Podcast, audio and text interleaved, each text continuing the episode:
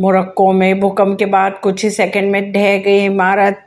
सामने आया video. Morocco में शुक्रवार रात छह बजकर आठ तीव्रता वाला शक्तिशाली भूकंप आने से एक रिहायशी इमारत पूरी तरह से ढह गई, जिसका वीडियो सामने आया। सोशल मीडिया पर सामने आए इस वीडियोस में लोग अपने घरों और इमारतों से निकलकर भागते दिखाई दे रहे हैं।